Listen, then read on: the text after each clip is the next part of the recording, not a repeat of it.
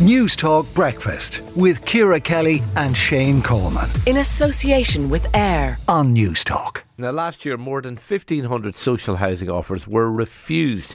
Uh, new figures obtained by News Talk show the number of people declining a house has been rising since 2019. Uh, our reporter, Josh Crosby, has been uh, looking at the figures. Uh, he joins us now. Uh, how big a problem is people turning down an offer of a, of a social housing? Well, Shane, if we take a look at these figures now, and we have to keep in mind that I only got responses from 19 councils on this. So yeah, it's, a, it's a pretty broad. Uh, yeah, you're getting a chunk across yeah. the country. Like so, since 2019, there have been 7,260 offers from 19 councils declined. The county with the highest would be Dublin, as expected. But as Dublin's broken up into four councils, Dublin City Centre had the highest refusals last year with 540. Then on a county by county basis, after Dublin, with the highest number of refusals was Kildare with 228 last year. Okay, um, so look, obviously a controversial issue when we have such talk and, and debate about that, a housing crisis, and then people are, I suppose, refusing a home.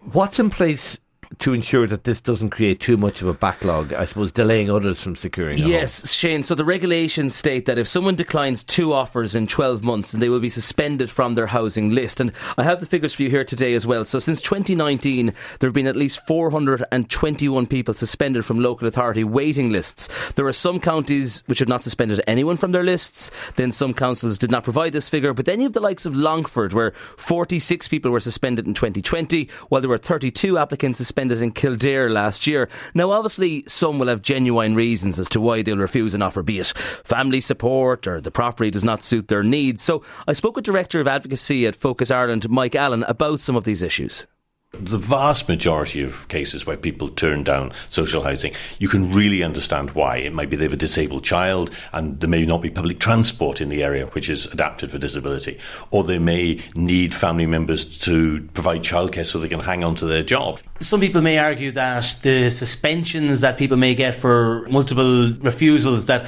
it's not severe enough to deter people away from declining an offer. What would you say to that? It's important to realise that the system of offering social housing involves the assumption that will be some offers turned down. We should be trying to make the system more efficient so that doesn't happen very often.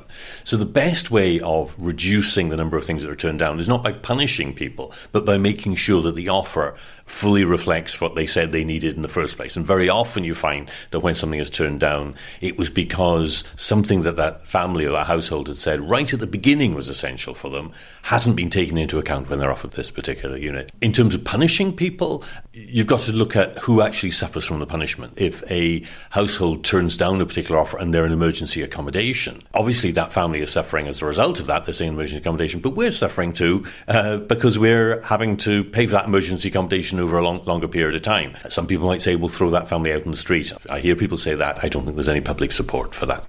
Focus Ireland's uh, Mike Allen there. Josh, what can be done to improve the allocation process so we don't have refusals adding to delays? Well, this is something I spoke with Laoghaire Rathdown Fine Gael councillor Jim Gildea about. Now, Jim put forward a motion in 2017 to introduce a choice-based letting system by the local authority, and he says it's been a tremendous success so far. And I've been in touch with the Department of Housing on this, and a spokesperson there says it currently is working with local authorities to roll out choice-based letting across the country. I also asked the department, are there any any plans to amend the suspension rules? As the former Housing Minister Eoghan Murphy was once suggesting to up the suspension to five years, and I was told there are no plans to revise this in the short term. We'll take a listen to Councillor Gildea now on his views of the current system. Some of the reasons are bizarre in that people want to live within a certain distance of their family home or they want to have a more or less a sea view almost. But in fairness, eh, certainly in and I'm not saying this is for the rest of County Dublin or for the rest of the country, we have a, a reasonably small percentage of people who refuse. In 2022, we had 4.7% refusal for people who went on choice based letting. But on a county-wide basis now, since 2019, there have been more than 3,800 refusals in County Dublin. That is very substantial. I mean, uh, what do you do to deter people from doing that? One of the ways that Dún Laoghaire Rathdown changed the refusal rate, to give you an example, in 2014 we had a refusal rate in Dún Laoghaire Rathdown of 43%. By 2017, that had reduced, after we had introduced a trial run of CBL, it had reduced to 25%. We have situations in the county Not very many where people who were in homelessness and have refused to come out of homelessness because the house that was being offered to them didn't meet their expectation. And, and that is nonsense and that is wrong.